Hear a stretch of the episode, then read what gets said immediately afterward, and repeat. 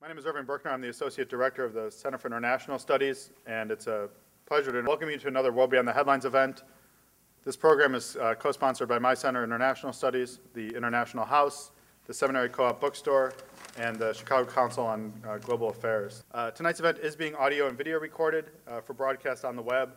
Uh, you'll be able to hear this program and all the programs we've done as part of this series uh, by going online to our site, which is kiasmos.uchicago.edu, or um, Chicago Public Radio's Chicago Amplified, which is at chicagopublicradio.org slash amplified. And if you can't remember all that, there's uh, flyers back on the, the book table uh, for your convenience. So um, all those files can be downloaded. Uh, they're, they're pretty popular, uh, and they're, they're free, which is even better. So uh, with that, I'm going to turn things over to Paul Barrett to start tonight's event. And what we're going to do tonight is basically talk to each other about our respective books. Let me start by uh, introducing Dr. Abdallah and, and his book. Uh, he's the author of a fascinating book, A Muslim in Victorian America, The Life of Alexander Russell Webb. Dr. Abdallah is the chair and scholar in residence at the Nawawi Foundation, a nonprofit educational foundation here in Chicago. Uh, he uh, received a PhD in Arabic and Islamic Studies from the University of Chicago in 1978. And I'll, say from my own observation and interaction with uh, Muslims all around the country, uh, that he's very well known in American Muslim circles for his wise and judicious teaching about Islam in an American context. His book is about a, uh, a really extraordinary figure in American history and in Islamic history, Alexander Russell Webb, who's depicted on the cover in this beautiful photograph. Webb was uh, from the Hudson Valley in New York. He was a journalist, a civil servant, and a diplomat. He was raised Presbyterian, but had considerable curiosity about other religions, especially Islam. While serving as U.S. consul to the Philippines in 1888, he embraced Islam personally, one of the first Americans to convert um, in this fashion.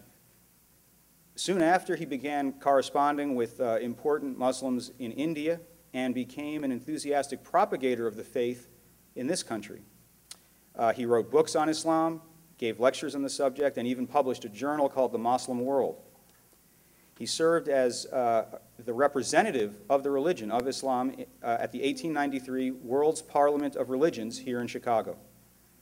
And in 1901, he was uh, appointed the honorary Turkish Consul General uh, in New York. And as we'll discuss in more detail when I uh, ask Umar about, uh, in more detail about the book, some of the themes in Webb's life uh, about how to combine uh, Islamic ideas and Islamic faith with uh, American life and, and, American attitudes really uh, continue to echo you know, more than 100 years after his life. so it, it's a book that I read and enjoyed, thoroughly learned a tremendous amount from, and I would recommend it to anybody who came here tonight for sure. Uh, so now I'll introduce uh, my friend Paul Barrett. Um, Paul uh, studied at the University of Harvard. He studied uh, history, American history in college, and then he also studied in the Harvard Law School. Uh, for 18 years, he worked as an editor, a front page editor and uh, writer for the Wall Street Journal. Uh, the book that he's written, uh, the struggle, American Islam, the struggle for the soul of a religion, um, is a book that actually began with uh, the work that he did for a number of front page uh, articles that were written for the Wall Street Journal. Um, Paul also wrote another book, um, which is called The Good Black, A True Story of Race in America, uh, this is a story about an African American who graduated, um, I believe, also from Harvard Law School, who was a lawyer, and it examines the racial relationships in corporate America. Um, Paul now works for Business Week, and he is um, he directs the investigative uh, reporting team of the journal, and he lives in New York City. Um, this book, American Islam: The Struggle for the Soul of a Religion um, is a book that's uh, very interesting to read. It's very easy to read. I find myself that one of the most difficult things to do in speaking to Americans about Islam and the American Muslim community is to communicate because of the fact that so many Americans know very little about Islam, Islamic history in the Muslim world. Stories are perhaps more effective in communicating and changing opinions than anything else. Um, this book is a collection of a number of stories, and those stories are all taken from years of Paul's investigating the American Muslim community. Uh, he focuses on seven people uh, the imam, the activist, the webmaster, the scholar, the publisher, the feminist, and the mystics. Um, each of these stories is very interesting. Um, each of these persons represents a particular dimension of the American Muslim community. And in each story, uh, you also have a number of other persons that uh, are part of the narrative, that are usually related to, uh, in some way connected to the person that is discussed. Uh, the book begins with um, a very useful introduction about the American Muslim community, uh, its size, um, the level of education in it, which is quite high.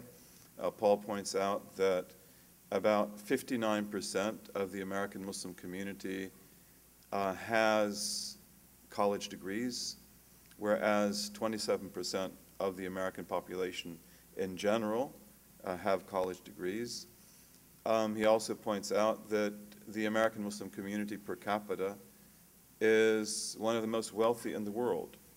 Average income is between $50,000 a year and 60,000. So I think the American Muslim community is a very interesting crucible in which to look at this story, uh, the struggle for the soul of religion. Of course, he concludes also with uh, ideas about where Islam um, will go in the United States, what the, where the struggle may ultimately lead. Uh, with that, I guess we can open up the discussion Right. um, about the book. Books, um, So let's go in, in, in historical chronology, and since uh, Mr. Webb comes long before anybody I, I write about, let's start with him. As a, a, uh, a fan of American history and uh, once a uh, medium diligent uh, American history student in college, uh, I found Webb to be a fascinating character, uh, exemplifying uh, the uncertainty, as you were discussing uh, before, before we started, the uncertainty of the post-Civil War era, the fascination with spiritualism ac- across the board in this country in that era. But uh, why don't you start by telling us a little bit more about why Webb should be of interest to readers today, be- beyond just purely as a historical figure? Webb is um, a person of amazing stature. Uh, conversion to Islam in the 20th century is not unusual. Conversion in the 19th century was. But what I find especially interesting about Webb is that um, this is a man uh, who was known in the country. Um, as Paul pointed out, uh, he was connected to um, many prominent Americans. He was a consul. He could go to the White House. Uh, he knew American ambassadors and consuls. He was connected to journalists. Um, in fact, uh, he apparently knew Mark Twain. Mark Twain was one of the first people that he invited to the parlor talks that he had about Islam in 1892 when he came back to New York, uh, in early 1893 when he came back to New York from India. In fact, uh, Mark Twain in Tom Sawyer Abroad, which is a book that he published in 1894, not to be confused with Tom Sawyer, uh, Twain has a piece of humor which is actually very well known in the United States about Missouri Muslims. And for Twain, Webb would have been a Missouri Muslim because his journalistic life was in Missouri. And uh, Tom and Huck and Jim take a hot air balloon and they go uh, across the Atlantic by mistake and they come to Africa. And when they come to Egypt, they come down into Cairo and they walk around and they go into a big mosque, which Huck thinks is a church. And he says it was so big that the church in Hannibal would have looked like a box of dry goods in it. And then they see whirling dervishes in the mosque. And um, Tom says to Huck, they're all Muslims. And Huck says, Well, what's a Muslim? And Tom replies, uh, It's a person who's not a Presbyterian. and then Huck says, Then there's lots of them back in Missouri. I didn't know that before. And I believe that that's probably connected to Webb's story because Webb's story was notorious. It was all over the American press. Uh, when Webb came back to New York City in February of 1893, he tried to avoid the press, and the New York Times immediately discovered him. Most of the story about Webb is taken from the New York Times that, continue, that, that frequently ran stories about him. So I think the prominence of, of Webb is important. Um, an American Muslim named Florence Ives Osman, who wrote about Webb in the 1940s, re- described him as an undiscovered monument that needs to be uncovered. And uh, I actually, you know, found him to be that. When I began to look into him, um, you know, I found that there's a lot there, and he's a very interesting figure. And I think also he is an American who regarded himself to be very American, and he regarded his conversion to be completely consistent with his identity as an American, and he believed that Islam would fit in not only uh, in a harmonious way with American identity, but in fact in a very positive way. What was it about Islam that he thought uh, mel- melded well with, with uh, his uh, term you used, his Americanness? Um, Webb believed that Islam was very rational. Uh, he believed that it was a religion of uh, universal brotherhood. Um, he believed that it was compatible with science. And um, he believed that Islam would enable America to be what America wanted to be. Um, he doesn't go into great detail about that, but Webb was a Victorian liberal, um, and he did believe in um, brotherhood, like Victorians, like Victorian whites in general. Um, he does have an element of racism. I go into that in the book. It's one of the contradictions in his character. But at the same time, he believed in interracial marriage. He was against uh, the lynching of blacks and the ab- abuse of blacks in the South. Uh, he believed in gender equality. So he has a number of really interesting positions. And I think to um, explain that further, Webb uh, believed that uh, Islam was a very powerful moral force. Uh, as a Victorian, uh, he was morally conservative, and as a liberal, he was socially liberal. So Webb was very much concerned about the slums of Chicago, of New York, and he was concerned, like a lot of Victorians, with things like drunkenness and uh, you know the uh, what he regarded as the decay of the city, uh, the great discrepancy between the rich and the poor. Uh, he believed, and a lot of other Americans believed, that Islam could be a positive force there. He was um, attracted to mysticism, the Sufi aspect of Islam. He believed that all religions have an esoteric and exoteric dimension. He was affected by theosophy. Uh, he uh, held very highly in esteem the works of Madame Blavatsky. Uh, and he believed that esoteric and the exoteric in Islam go very nicely together, but he felt that Islam would be, in its exoteric form, its moral form, very valuable uh, for America. Um, what's interesting to me is that his reception in America was remarkably good. And um, a lot of Americans felt that uh, what he said made sense and that he should be given a chance to teach what he believed in um, and to see if it worked. What was his vision? Essentially pluralistic? Did, did he see Mm-hmm. Islam fitting in alongside other faiths and fitting in alongside a, uh, a secular political system? Uh, Webb was very pluralistic, and um, he believed in the overriding unity of faiths. Um, that can be indexed by his attachment to the theosophical movement. That's Maybe- one of the, Maybe you should stop and say what the theosophical mov- movement. yeah, the theosophical movement of uh, Madame Blavatsky and uh, a number of others. Webb knew them. Uh, Madame Blavatsky, who was from Russia uh, and came to the United States, uh, he did not know. I think, uh, as I recall, she passed away um, before the Theosophical Society was established in the United States.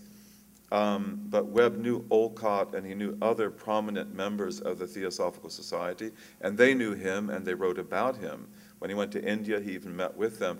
The Theosophical Society uh, was a society that um, was interested in spreading the knowledge of Hinduism and Buddhism and other faiths in America, and it taught that there's an underlying unity in them all. Um, and it was, in fact, theosophy that, probably more than anything else, actually brought Webb to the Islamic religion. First, he was a Buddhist, and then he became a Muslim uh, later on. What about uh, some basic, basic facts? How many other Muslims would there have been in the United States in the, in the late 1800s? And where were they from, and, and what sorts of uh, approaches did they have as compared to, uh, to Webb's perspective? Um, at that time, the um, Muslims in the United States would have been overwhelmingly immigrants. Uh, Muslim immigration to the United States begins around 1875, coming primarily from Greater Syria, which is Syria and Lebanon. Uh, most of the early immigrants who came over were uneducated. They worked on the railways like the Chinese. They worked in factories. They worked in mines. Um, as peddlers in the, in the they worked as peddlers. The word Arab along the eastern coast uh, meant peddler.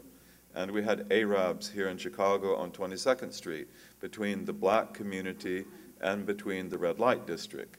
And they were peddlers, so they could go, um, they, could, they didn't have to know English very well. They could, uh, you know, sell goods, but especially in the black community. So, um, you know, one of the interesting things in American Muslim history is the fact that the early immigrants uh, tended to interface with the black community, uh, whereas the later immigrants that come after 1965, in the wake of the amendment of the uh, Immigration Act, they tend to be highly educated, physicians and engineers, and they go to the suburbs, and that has a huge effect on the way that Islam develops. So Webb is a convert, and in that he represents a very small percentage.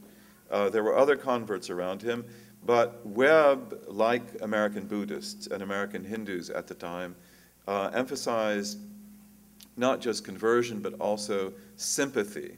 So he reached out for sympathizers. And I think one of the things interesting about Webb is the fact that um, perhaps given his political background, he was a politician, he always remained a politician.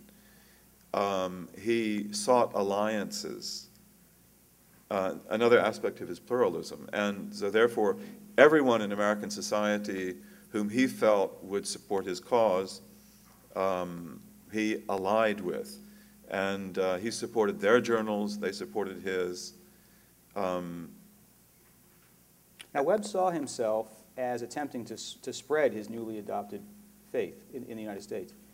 How is the um, Muslim conception of propagating the faith or proselytizing similar to or different from um, what we know about uh, Christian approaches uh, to that activity?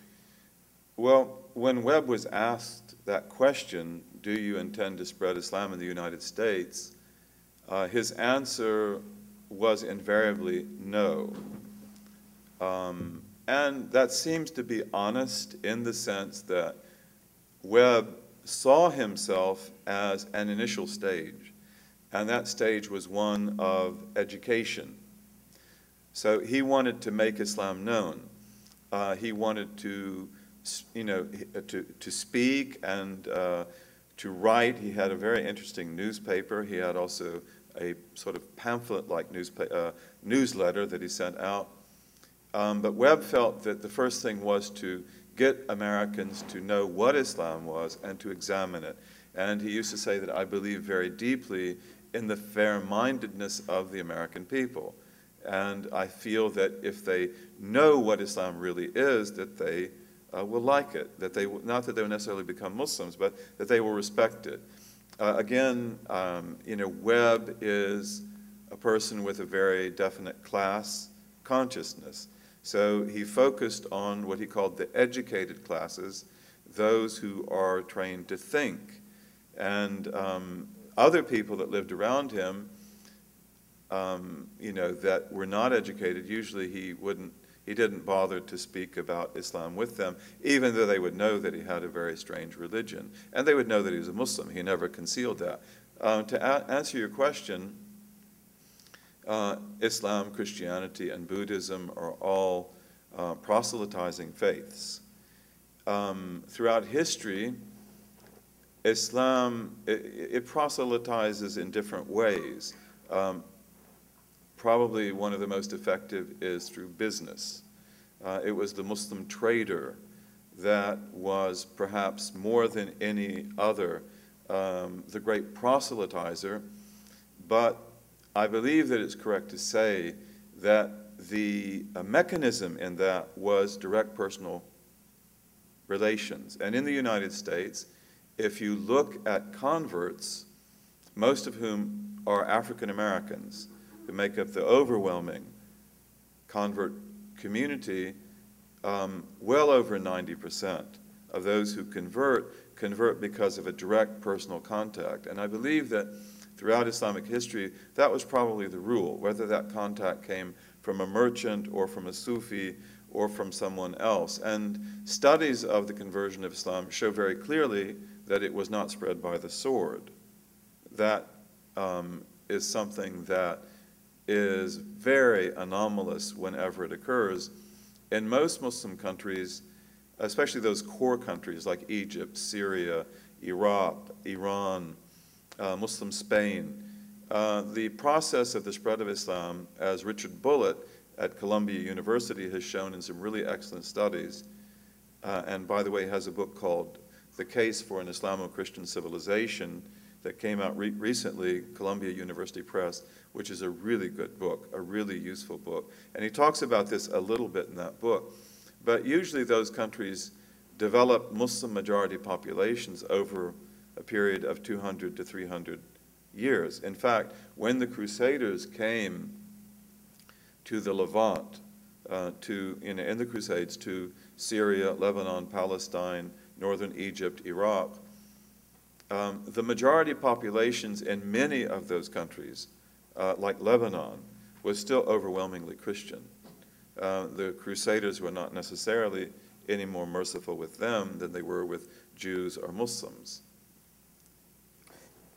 So to uh, sum up, what would you say is the legacy of uh, Webb today? What, what does he tell us about uh, Islam in America today? What, uh, what lessons do we ultimately take from his um, really singular experience? I mean, I don't think, probably not another person you would say is much like your, uh, your subject. I believe that uh, you know the question of legacy is one of the questions that is raised in the book, and it's something that um, books written about Islam in America, and there is now a very significant literature about Islam in America, and this book by Paul Barrett, American Islam, is uh, definitely a contribution to that. Just I'd like to say that again because of the fact that it is not easy to get people to understand something that lies outside their cognitive frames. And the story is the best way to do that. So I think a lot of the academic studies that have been done to this time, um, they probably won't have the kind of effect that a book like this will have. Um, but that being said, um, what was your question? Well, we want a punchline, we want a bottom line here. What, what can we take away as the Yeah, legacy of, okay, of yeah. Mr. Webb? I lost my chain of thought. Not at all, but you- Um, you went off in a good direction, so that's, uh, Yeah, I that's did. quite all right. Um, I think that as Florence Ives Osmond said in the 1940s, uh, this man is a monument to time. And he shows that Islam has been in the West. Uh, he shows that people of note uh, find it rational and convincing. Um, and I think that uh, he's an important part of our identity as American Muslims because of the fact that part of belonging to a society is the uh, sense of being rooted. And um, the study of Islam in America in the last uh, two decades has, in fact, focused on that aspect that Islam does have roots in the Americas. It has roots in, uh, especially in slavery. Um, a lot of the Africans that were enslaved in West Africa and came here uh, to the Americas in general, Brazil got 42%, um, were Muslims, 10% to 15%. And Paul Barrett also mentions that in his book, as I do in mine. So the sense of being rooted, uh, immigrants, for example, the first known immigrant to the United States came from Syria, and uh, he came in 1856, brought by Jefferson Davis, Secretary of War, and uh, under Franklin Pierce, the president, and uh, his name was Hi Jolly.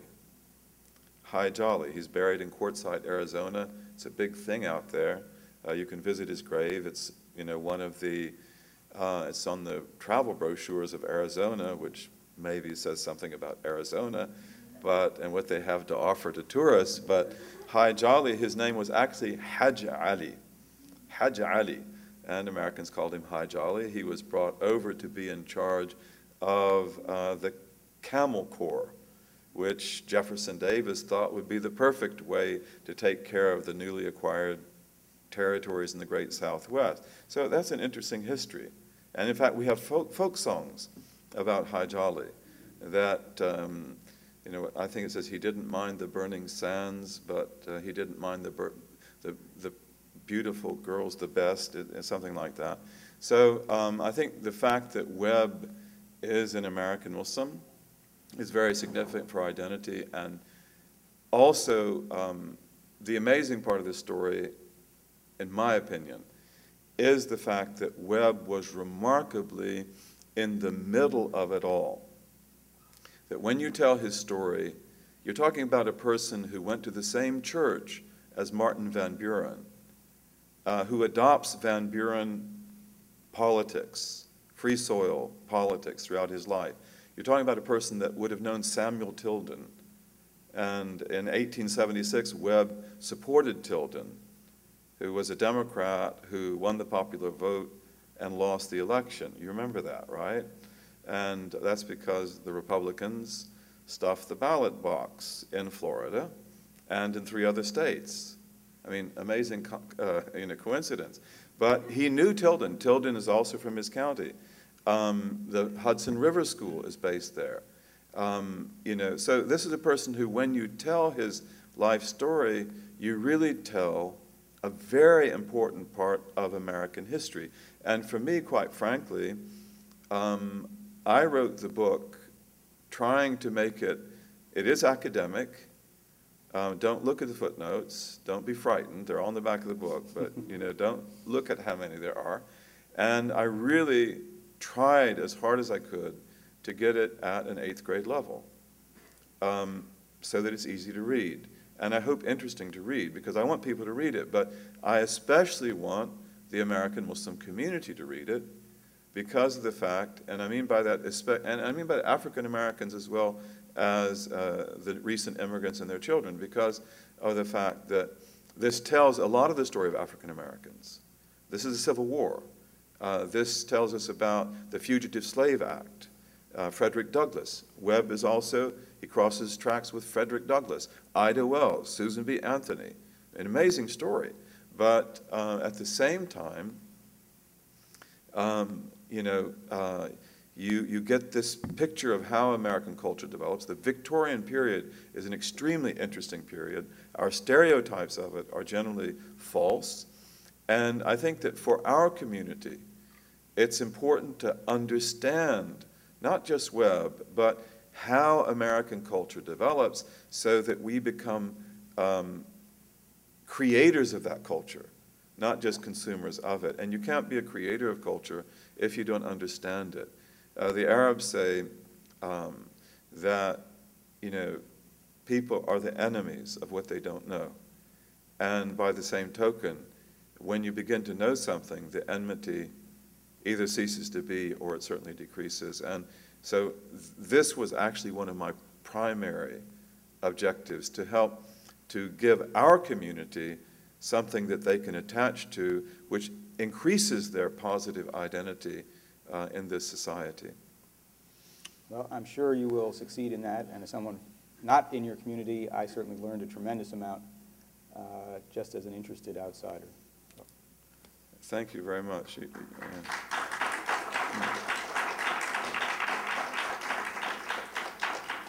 Um, Now I get to ask my questions, and um, first of all, I'd like to say that, um, you know, the struggle for the soul of a religion, um, we are talking here, Paul, aren't we, about uh, the struggle for the soul of Islam in the American Muslim community? Yes, um, there, there's been a tremendous amount written and much debated um, about a uh, so-called clash of civilizations, meaning clash between East and West, between Islam and Christianity, perhaps.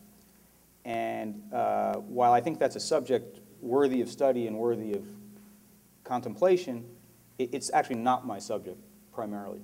The struggle that I refer to in the um, subtitle of the book is really uh, the, the series of conflicts and tension and flux among American Muslims as they sort out what it means to be both Muslim and, and, and American. And that points to uh, the, the huge variety within the religion in this country. There, there are very few places in the world where Islam is as varied as it is here. And uh, it is really, in my experience, the, the opposite of monolithic. Muslims do not have one set Islamic view on anything.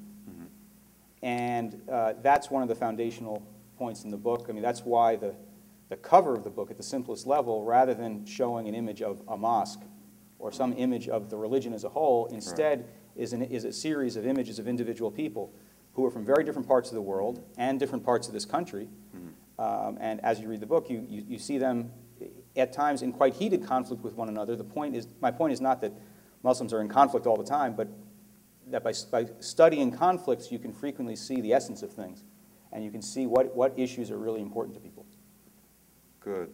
Um, now, in this book, we have, um, you know, right here, the Imam. This is uh, Imam Siraj Wahhaj uh, from New York City, Brooklyn, uh, a very significant person. Uh, we have then the activist who is um, Mustafa Saeed, um, who studied in Tennessee and then went to Florida. We have here the webmaster, who's actually a Saudi, who studied in the University of Idaho. Right? And then we have here the scholar who is Khaled Abou El Fadl, who teaches at UCLA. Uh, we have here the publisher, who, for me, is the most interesting of all the stories. Uh, he's from Dearborn. Um, he's a very noted um, publisher, and his name is Osama, name you've heard before, and his last name is Siblani. Uh, then we have the feminist, who is um, Asra uh, Nomani. And then we have the mystics, uh, who are two Americans, um, and uh, they are closely, uh, what are, what are their names? Victor, Their names are Abdul Kabir and Rahmah Krambo. okay, and uh, these are uh, two persons associated with Hisham Kabbani, who is an important Sufi sheikh uh, in this country. Um, now, I'd like to ask you um, how you chose these seven people uh, for your work. Right. Like a, a lot of um, journalism between hardcovers, unlike, say, scholarship between hardcovers, scholarship is frequently planned out and plotted out and is the culmination of, of articles that, that grow over time and papers that are presented at, at, uh, at symposia and so forth. A, lot of journalism comes together very ser- serendipitously.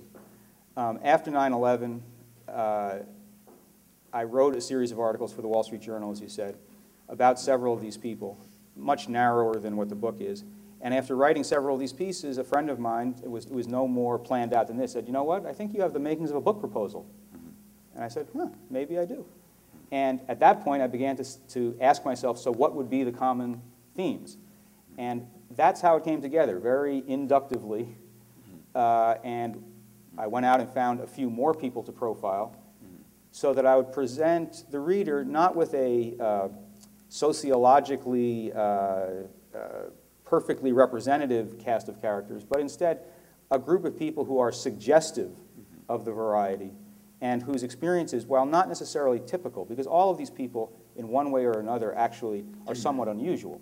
They are un- this is an unusually talented group. This is an unusually ambitious group. These are people who speak pu- publicly or have gotten involved in interesting confrontations with other people. Um, and I, I chose them, as I say, not because each one of them is typical, but because the issues that surround, that swirl around them, I thought were worthy of attention, and were issues that in fact did affect a much wider uh, array of uh, Muslims in this country. Thank you. My next question is, what does serendipitously mean?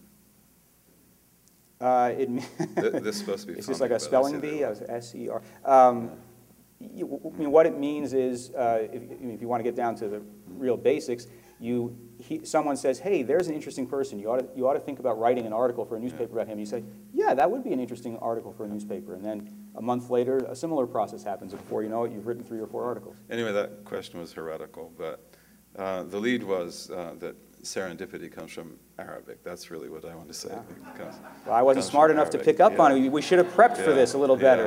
We right. I mean, that's, I just wanted to say that, because it comes from Sarandib, which is actually Ceylon. But um, that's a heretical thing to add in this very serious discussion. Um, The next thing I'd like to ask you in connection with uh, the question I asked uh, just before this serendipity was, uh, is, um, I mean, you do know a lot about the American Muslim community. Uh, you have been around, you've been, you've talked with uh, hundreds of American Muslims, including myself. I think we met in 2003. Mm, I think, two- I think at the, uh, in Chicago in 2004. Okay. at Labor Day, And yeah. ISNA, right. Yeah. And um, I'd like to ask you, um, what would it mean to speak of an American Muslim mainstream? Is there such a thing? And uh, so, and then, if there is a mainstream, do these people or any of them belong to that mainstream? And would that be significant? I mean, are they on the periphery or on the, or, so that's three questions. The mainstream, are they in the mainstream or the periphery, and how might that affect the picture? Um, You know, mainstream is a, is a shorthand term that, I mean, I guess many of us use in writing, particularly about current affairs. Mhm. It's often very, very crude. I, I certainly use it. I don't know how many times I use the term in there, but I'm sure I do, even though I, it's not something I thought about until you just asked this question. Um, I think it's a term that should be used with tremendous caution because I, I don't think there is necessarily, as I, as I said a minute ago, a, a, uh, a mainstream view that when you actually, that, that a significant majority of Muslims would necessarily subscribe to. If you ask them about contemporary politics, or you ask them about the best way to balance their commitments to their faith against their commitments to civil society, or you ask them about, uh, you know, how people should come together for marriage. I mean, you would find a collection of views. You could probably, if you were a statistician, come up with a, a grouping someplace in the middle. Um, you could, you could go to institutions that sponsor big conferences and call that the mainstream. Uh, and I would say that uh, some, but not all of these people certainly have strong attachments to the mainstream and certainly wouldn't, would see themselves as part of the mainstream in some general way. I mean, Siraj Wahhaj is uh, an African-American imam, and the uh, uh, story of African-American Islam really is fairly distinct from the story of uh, uh, immigrant uh, Muslims in this country. However, he's very unusual as an African-American figure because he has been very deeply involved in mm-hmm. uh, organizations uh, that are primarily dedicated to, to immigrant Muslims, and he is very well known among immigrant Muslims and has, mm-hmm. has given sermons and lectures in, in many mosques all around the country, and mm-hmm. I- I would say he's probably one of the best-known Muslims in this country overall, if you took a poll. I would say that in some sense, he's part of the mainstream, with all of the footnotes that I, I, I noted. I mean, Osama Siblani is one of the most important Muslim political organizers in the country. He happens to be almost entirely secular. He rarely sets foot inside a mosque, and yet considers himself to be a Muslim. Um, So is he part of the mainstream? I would say not so much religiously, mm-hmm. but very much culturally, mm-hmm. socially, and, and politically. Now, you mentioned the webmaster, who's a Saudi graduate student. Uh, This is a guy who came to my attention because he was criminally prosecuted for material support of terrorism for his role Yes. in uh, tending to the website of a uh, Islamic group in Michigan that uh, was both a proselytizing organization and also a disseminated literature of various sorts. And some of the literature was, that was put on the web uh, was uh, anti-Semitic in nature, anti-American, and uh, very, very contentious. The government said this amounted to inviting people to terrorism. In a fascinating trial, Al-Hussayen, this graduate student, was actually acquitted. A jury in Idaho basically said that the government hadn't shown that he had provided material support to terrorism. Now, is he in the mainstream? Mm-hmm. I mean, I'm not sure that his activities in connection with that website would be considered in the mainstream. Yes. But on the other hand, as he presented himself, and I am sure as he saw himself, and I know as he was seen at the mm-hmm. University of Idaho, where he studied for a number of years, mm-hmm. after studying in several other American universities, he was absolutely the mainstream. He was the president of the MSA. Yeah. He was extremely popular on campus, and this is part of what made his story so paradoxical and fascinating, in that he was seen by non-Muslims in Moscow, Idaho, and at other places where he had studied, as, as the outgoing Saudi, the, the, the one who was comfortable talking to people of other faiths, uh, and uh, just very popular. Um, so, I- you know, I th- think he's in the vicinity of the mainstream. Now, some of the people I talk about, I would say are not mainstream at all. Asra Nomani, the feminist, who uh, caused a uh, huge controversy in her hometown mosque in Morgantown, West Virginia, uh, after uh, announcing that she felt it was appropriate to pray in the main prayer hall with the men, not, not next to them and not in front of them, but behind them, as is normally dictated, as opposed to praying in the women's balcony, which was removed from the prayer hall in the back and uh, out of the line of sight of what was going on below. Out of this seemingly small confrontation grew a very large dispute that uh, divided the congregation in Morgantown, West Virginia, and then soon rippled out and caused a fair amount of controversy and interesting debate uh, all across the country, I would say. Now, she's not mainstream I, I- i- in the sense that she was the, a lightning rod, someone who, who, who Yeah. sought out controversy. On the other hand, at that very same uh, convention, when we first met in uh, 2004, uh, Asra spoke on several panels at that convention. And while she attracted a huge amount of hostility, including men coming up and lecturing her and pointing their finger at her and, uh, you know, kind of un- unappealing behavior. It was also clear that there were a large number of women at this convention. This is an organization called the Islamic Society of North America, which is the main body that conven- convenes large uh, conferences uh, all across the country. It was clear that there were a lot of people who were quite interested, at least interested in her message. So uh, that's my uh, overly long answer. But I think, to be fair to you, I don't want to be evasive, I think you were suggesting that my characters are not so mainstream. Um, Well, I refuse to answer that question, but. um, Good, I've talked you into submission, Yeah, huh? uh, That's what I, and- that's what I tried and- to do. And certainly, your answers are no longer than mine, and yours are much more direct.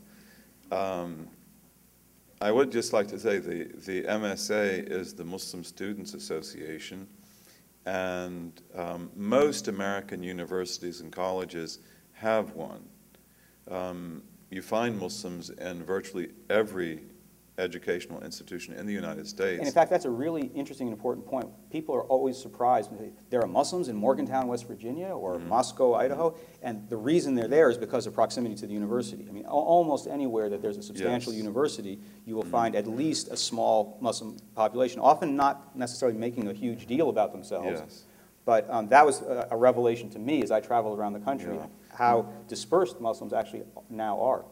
Now, um, one of the things that um, is very interesting about Islam in America is the fact that over the last 30 years, it has become increasingly indigenous um, in the sense that um, you have people that have become very Americanized, at least in the way they speak and dress, but also you have a very large, probably 60%, I would hold, on the basis of certain statistics, of American Muslims are now born in the United States. Some people would say much more than that. And the MSA is a very good example, a crucible of that, because when the MSAs began in the 1960s, um, they were overwhelmingly foreign students. And there'd be a you know, convert here and there, African American or white American. And then, as the decades went by, the, um, the co- composition of the MSAs change fundamentally. So that, for example, the case that you have in Idaho is um, you find that in some universities. Um, the University of Illinois is, uh, Indiana is somewhat like that, but most of the colleges and universities now, the MSAs are overwhelmingly Muslims who are born in this country. I find that very, very interesting. Yeah. And the MSAs change, they're, they're different. Uh, they, they differ from year to year depending on the students that come in. No, that's but- very true. And, and, uh, and, you know, the MSAs are, are very, very important institutions in the history of, of the religion and its appearance in this country. Many mosques in this Yeah. Country are essentially the outgrowth of the, the MSA chapter that began in the sixties or the seventies.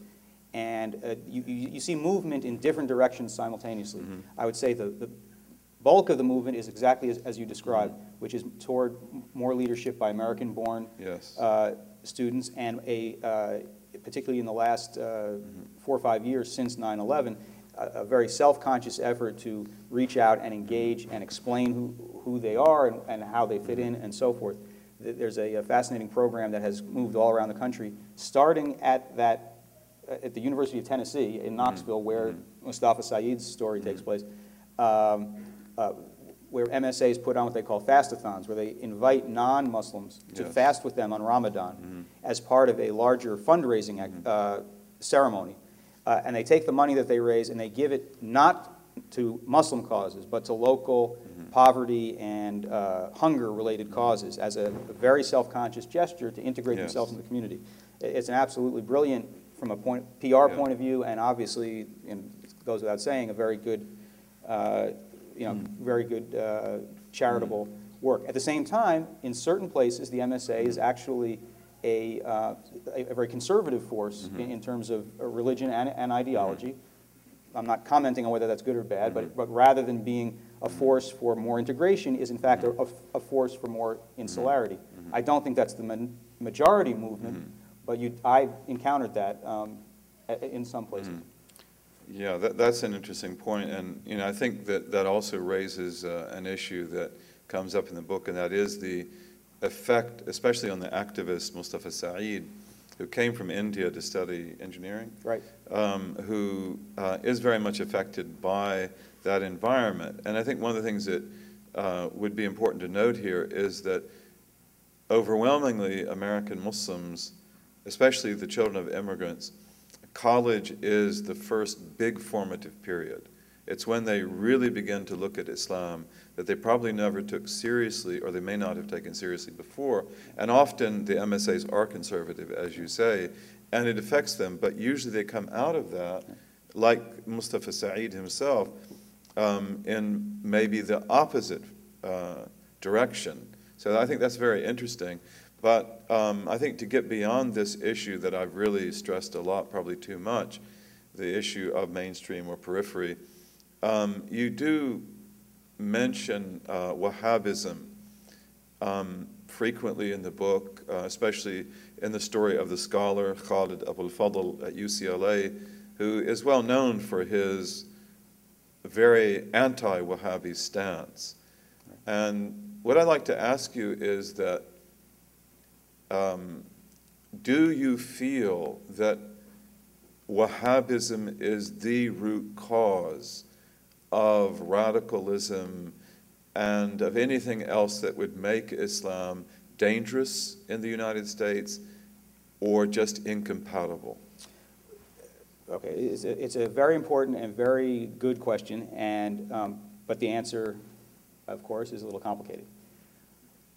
Wahhab, by Wahhabism, we're referring to the distinctive uh, strain of the religion uh, associated particularly with the Persian Gulf and more narrowly with Saudi Arabia. Uh, I mean, I'll, I'll risk uh, possibly offending a few people by just describing it kind, kind of bluntly. Um, I, I, I raise the possibility of offending people because, for example, many Saudis refuse to acknowledge the existence of Wahhabism. So if you, you bring it up, they're, they're immediately offended. Nothing, no, no such thing in the, exists. There aren't different strains of, strains of Islam. There is one true Islam. And anyone who says otherwise, you know, may be a blasphemer or uh, doesn't know what they're talking about.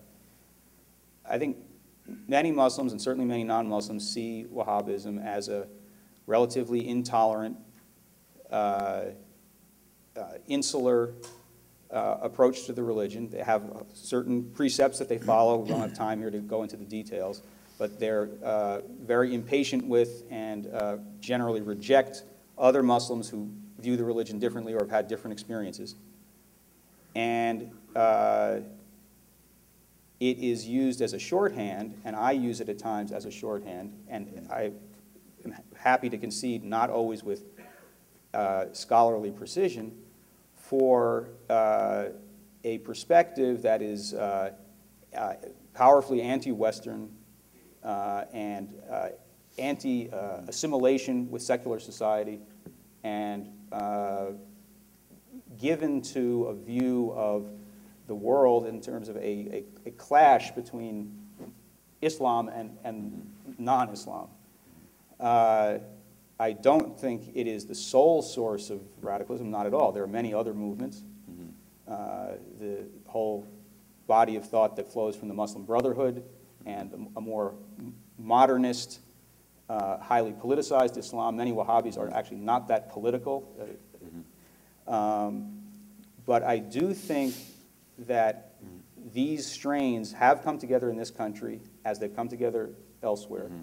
and are a source of need are definitely a source of concern and they they take several forms i mean and i think most muslims in this country are familiar with those forms in many mosques uh, the literature will even if the mosque is, is a relatively uh, you know modern institution the literature if it's come from saudi arabia will have footnotes or language inserted in brackets that tends to nudge the writing, whether it's the Quran itself or Hadith or other writing, in a kind of belligerent, bellicose, uh, us versus them, versus them the believers versus the infidels uh, direction. And while someone who believes that stuff doesn't, it doesn't mean that they're violent, it doesn't, let alone that they're terrorists, they're going to do, do something tomorrow, it, to, it's, I think it's a troubling ideology.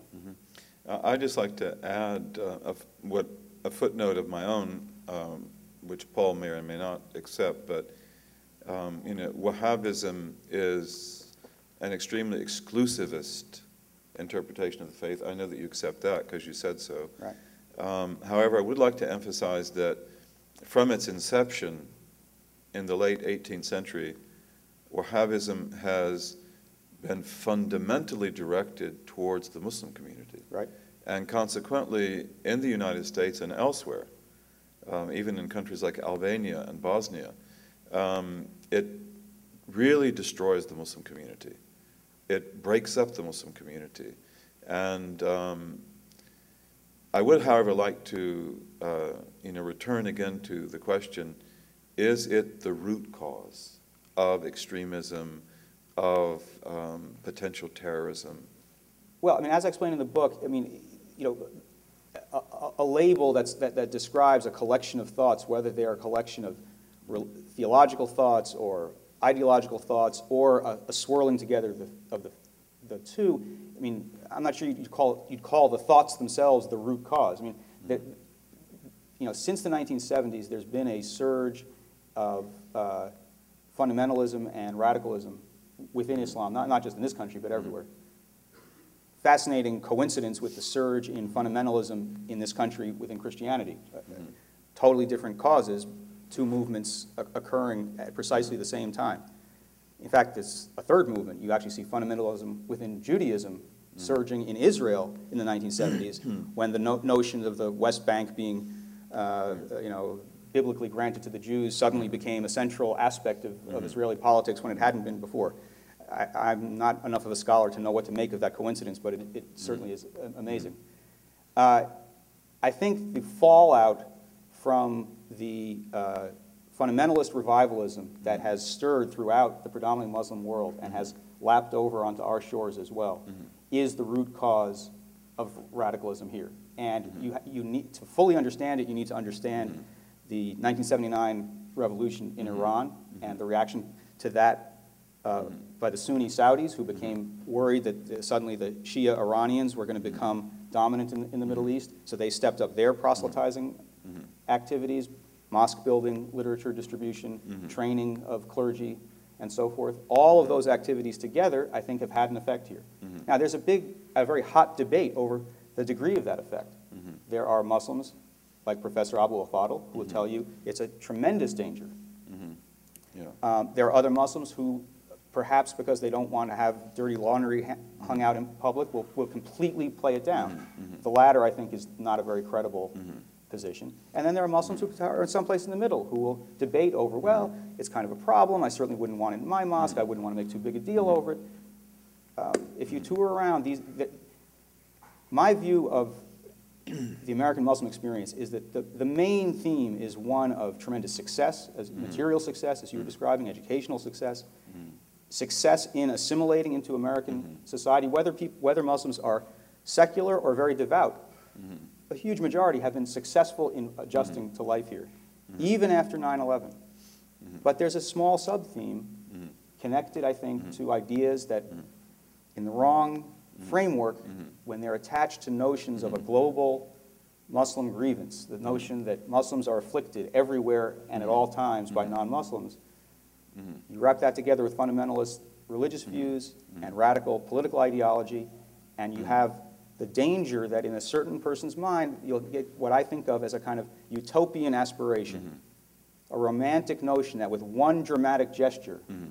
we're going to solve all these problems, mm-hmm. reassert Muslim identity, and Yeah. vanquish our foes. And if you get someone thinking along those lines, in today's world, with the conflicts we have in, in the predominantly Muslim world, that's a potential danger zone, I think.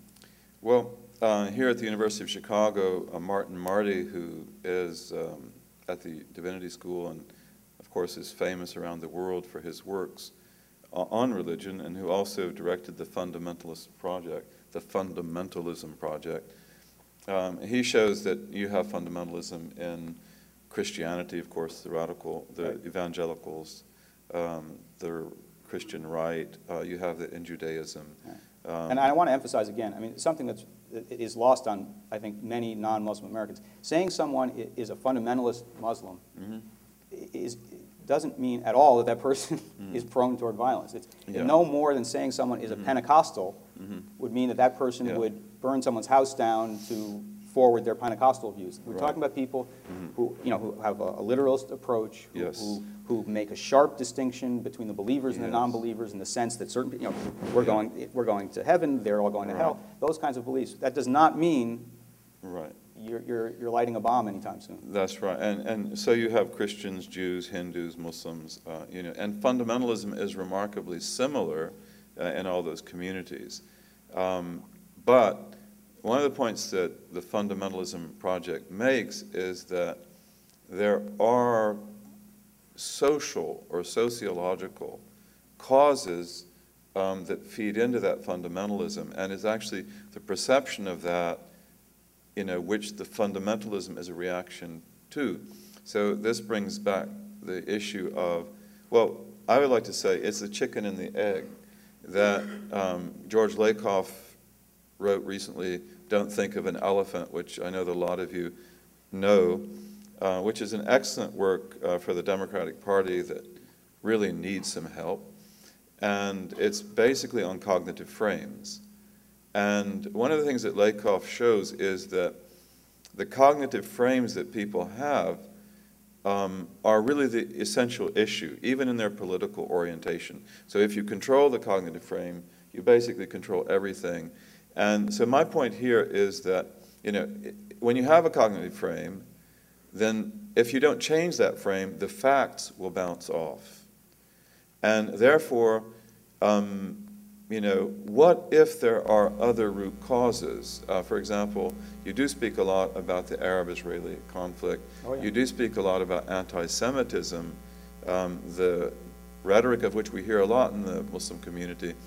But is it not possible that you underplay uh, these issues, like, uh, you know, the Arab-Israeli crisis, um, you know, what happened in Bosnia and Chechnya, um, Afghanistan, you know, the many grievances of the Muslim world, such as political tyranny in the Muslim world, because uh, these are experiences which definitely affect the cognitive frames of Muslims. And therefore, would it not be the case then that if we do not address these root causes, that to talk about an ideology like Wahhabism in a way becomes um, it, well, it's not really hitting the nail on the head because we have to also ask why are they receptive to that? You know, and uh, so I think again, um, what about these other issues like the Arab-Israeli crisis? Yeah, well, I, dis- I discuss, uh, you know, uh, the Arab-Israeli crisis uh, in most, if not all, the chapters. Um, I guess I have several thoughts. One, while I was stressing earlier that uh, American Muslims are not at all monolithic and there isn't necessarily an Islamic position on any question, perhaps the closest you could get to a consensus Mhm. on, on, a, on a pressing issue of, of the day would be on the Arab-Israeli conflict. I mean, the huge majority of Muslims have tremendous antipathy toward Israel and tremendous sympathy toward the Palestinians and other Arabs who clashed with Israel. And absolutely, that, uh, that uh, bloody confrontation, and more specifically, American support for Israel, and what is seen as lockstep American support for Israel, unthinking American support for Israel, is a source of tremendous frustration um, to Muslims in this country, to varying degrees. Much more so, for example, if you had to be, speak about it roughly to people of Arab descent than people of South Asian descent. There are some people from India and Pakistan for, for whom that's a much more distant, less immediate issue. Um, and I guess I would uh, agree with you that, that frustration over that is, a, uh, is, is an ingredient uh, in alien, a sense of alienation. Um, I guess I would take a step further, and now I'm not really talking about my book, but more kind of in a, you know, a debating mode, which is that, and I, and I, I do this with some hesitation since I don't generally like to do this, but I guess I would, I would argue that um, in this country, people actually should strive to struggle over uh, ideological views, um, religious views, and sorting these things out without waiting for or expecting uh, intractable conflicts mm-hmm. six and 9,000 miles away to be mm-hmm. sorted out, mm-hmm. because they may never be sorted out. Certainly not in our lifetime.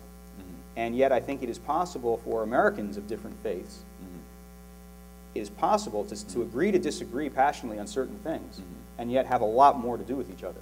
I think, for example, Jews and Muslims in this country will have to learn somehow to have a, more of a conversation, setting Israel and Palestinians to one side and having conversations about some things in this mm-hmm. country in order to learn how to trust each other more. Mm-hmm. Right now, you know, there's, there's barely any mm-hmm. civil conversation. And if, if they wait around for a, a resolution of the fate of, of Palestinians that will satisfy Muslims. I mean, Right. they, they need to start talking about other things. Yeah, I, I think that's a very good point. I mean, even though we've sort of departed from the issue that we'll come back to, which is the book, but um, I, I, I myself feel that one of the greatest uh, misfortunes for the American Muslim community is this alienation from the Jewish community, which, in my belief, um, should be its natural ally, and historically would have been, because the two communities are very similar, and uh, you know they really uh, there's so many other issues that they, you know, can work on, and, you know, especially the peace movements in both camps. But, um. I wrote a- an op-ed piece for the LA Times that uh, ran on Monday called um, Reporting on Muslims While Jewish. Mm-hmm. Yeah. Jewish was me. Um, And one of the observations I made was while I- I certainly encountered a fair amount of anti-Semitism among Mhm. Muslims, Mhm. the proportion of anti-Semitism, i- in my, in my rough experience, more or less matched what I, the reflexive hatred of Muslims and Arabs that I found among Jews. And that I often encountered Muslim families who reminded me considerably of my own family in Yes. terms of their Mhm. uh, obsession about education, Mhm. about the next generation outdoing the last generation, and about, you know, the eating. Mm-hmm. You're you're not allowed to leave the table. No, eat more, no, eat more, Right, more. Um, Just to pitch from my own book again, um, one of the interesting things about the Webb story, which happens, of course, back in the 1890s, is uh, the very positive relation that he had with Jews and that Jews had with him, especially uh, Rabbi Herschel, who was one of the leading, uh, you know, Reformed Jewish intellectuals, and uh, who really had a very positive rapport with Webb, especially at the uh, World's Parliament of Religions here in Chicago. And by the way, most of the fair, you know, especially the Ottomans and the Moroccans and so forth, and they had a mosque, was right out here in the Midway, Midway Plaisance. And there's some pictures of that. My book does have pictures, by the way. Um, You know what we should do? We should see if anyone uh, has any questions. yeah, we should audience. do that. We should do that. Does anyone have Can any- I ask one last question? Sure. Yeah, and that is that, you know, I notice in um, almost every, uh, well, I think in every instance, perhaps but one, um, there's a big question mark that is put uh, behind each of the, the seven groups. Uh, sometimes because they seem to be very good themselves but have no response in the Muslim community, and in other cases because they're in the community but they're radical. Um, tell me about those question marks, and then um, I'd like you to just close up by um, your idea of what kind of an overall impression, impression uh, an American reader would be likely to have of this book. Okay, I'm, I'm afraid that the, the- the latter I can answer, but I wasn't following the question mark. question. Yeah, uh, in other words, um, you know, if we look at someone like Dr. Uh, Khaled Abou El Fadl, Right. the big question mark is, yeah, but he, nobody listens to him. I, I think that's incorrect. Okay. I mean, just, just to use one example, I, I think that he is, Mhm. uh, has had a tremendous influence um, on younger mu- Muslims, uh, primarily Muslims who are, at the, at the moment would be 40 and younger, Mhm. um, including many who may not um, uh, see him as a model in terms of, a, at on a personal level. But the several books and many articles he's written, I think, um, have served as a catalyst for discussion Mhm. and have um, That's true. done exactly, done, done what he advocates in it, but in, in an indirect way. One of his big missions is to reintroduce the ferment and the debate Mhm. and the disputation Mhm. about what the religion means that was so prevalent uh, in the, you know, Islamic heyday of the medieval Mhm. era, when, when beyond, dis, beyond dispute, i i Islam was intellectually dominant in much of the world. And he wants to remind people of that and, and, and excavate that and, and put it in front of people and say, and essentially, the same could be true today. We have to open our minds. Mhm. Now, there may be people who, who have objections about how he has gone about that and Mhm. his personality, but uh, I think there is a lot more debate, particularly in and around college campuses, Mhm. as a result of those books being published, even though those books are not popular in the general That's very true. uh, in in the general. So this, I think, is an illustration, I mean, journalists can, can be uh, justifiably criticized sometimes for picking out people in the midst of controversy. Why do, why do the damn media always write about conflict? I mean, you're, you're Mhm. so negative. That is often true. However, conflict and people who create friction, frequent, the, the, the sparks from the friction frequently illuminate. They illuminate more than the person that you start with. They Mhm. can illuminate a broader situation. And that is the method here. I don't think Asra Nomani is a typical Yes. Muslim woman. She's an extraordinary Muslim woman. She's extraordinarily eloquent. She's extraordinarily uh, uh, energetic.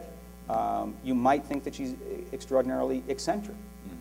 Why would someone put themselves i- i- out for so, to absorb so much criticism? Yes. No ordinary person would do that. But all the argument around her illuminates the question of women's place in the religion, both in the literal sense of where they sit and the more figurative sense, Yes. so forth. So that's my, I apologize, that's my slightly argumentative um, uh, response. And the second part of the question was, The American impression. yeah. Um, Well, all I can do, I guess, is tell you what my goal was and what the, the tiny fragments of reaction I picked up, you know, anecdotally while Yes. uh, touring to promote the book and talking to people. Uh, The goal was simply to open people's minds, to, to show people that there's a discrepancy between um, what they know and what the reality is, and here's a beginning, here's a start to bridge that discrepancy. I don't, you know, this is not, shouldn't be the last book written on this subject, um, but I think, uh, I even think, I think you said this appropriately in your opening remark, that it's a, it's, it might, might be for many people a first step in that direction. And, um, you know, it's, it's the journalist's version. Yes. It- It's, it's the version of someone who goes out into the world with a pad and pen and a tape recorder and talks to people and then comes back mm-hmm. and says, all right, now let me try to boil down what that mm-hmm. guy's all about. Mm-hmm. If you think that's of use, then the book is of use. If you need footnotes, you come to the wrong guy. Well, I- I'd like to conclude before we open up, you know, with questions, that I, I end where I began, that this is a very good book. Um, It's very wonderfully written. Uh, It's easy to read. It's a human interest. And um, it is a very good uh, key into the American Muslim community. And uh, I recommend it very strongly. That's very kind And you. thank you, Paul.